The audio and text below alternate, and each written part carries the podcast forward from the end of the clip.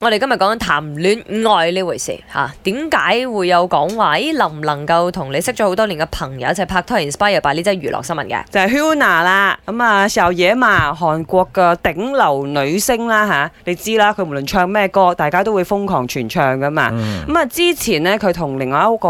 誒男藝人叫做阿 Don 嘅拍拖，嗯嗯哦都好爆嘅，因為姐咧當年佢嘅公司咧就反對佢同阿 Don 拍拖哦，佢直頭就退出間公司，嗯然之後自己誒自立門戶，嗯咁啊依然都係火紅啦。嗯咁啊，正當大家以為佢同 Don 會步入呢個呃婚姻教堂嗯啦，點知道誒誒又可能意見不合啦。無論如何都仲係好朋友。但係我而家想講嘅唔係呢則新聞，另外一則新，因為太爆咗。最新嗰、個最新嗰個 boyfriend，其實咧佢同佢呢個 boyfriend 龍尊亨，咪當年喺 Beast 裏邊咧都好紅嘅。嗰、個時候咧，佢哋有拍啲真人 show，、但係佢哋都係好朋友姿態啦。嗯係，啊，即係大難 bro 都嚟嘅拉唔埋嘅好兄弟。唔係，你會覺得佢哋係好朋友咯，你唔會諗到佢哋係戀人咯。咁嗯啊、結果即係星期五嘅時候宣布拍拖啊，哦，係、啊，識咗十五年，咁啊而家我宣都布冇拍其他拖，選擇咗啦，哎誒、要交爭正 行，可能咁冇啱。啊嘅咩？我我身邊係有咁嘅情況嘅喎。即係識咗好多年，我有個仲舊同學，即啊係廿年添啊！即係畢咗業之後成廿年啦。啊，都係好朋嘅友。男嘅誒誒就未未娶，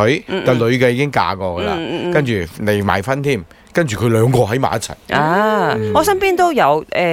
都係識咗好耐啦，嗯咁、樣好了解彼此嘅價值觀嗯啊，甚至乎知道你嘅 ex girlfriend 係點啊，你嘅 ex boyfriend 係點啊，跟點解你哋住佢兩個可以分喺手埋一啊齊。？嗯成熟咗之後係喺啊翻埋一齊，係啊係啊係啊係啊哦，佢哋唔係 ex 嚟嘅，佢哋係好朋友嚟嘅啫，嚇一直都嚇嚇，但係知道對方嘅戀愛哦史。咁你又啊，得唔得？我覺得 即係針對今日嘅話題就係話，你能唔能夠同一個你識咗好耐嘅朋友唔係因為一齊喺拍拖？喺我身上啦，都仲有好多可能性，我可能得嘅喎，嗯唔知我唔敢唔夠膽講唔得喎，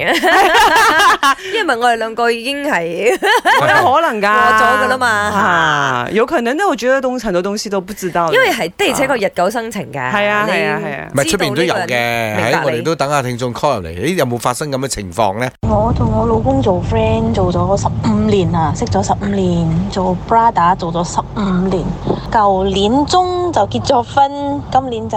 有咗我哋嘅 baby。我呢就係、識咗廿幾年後喺埋一齊，喺 埋一齊十幾年後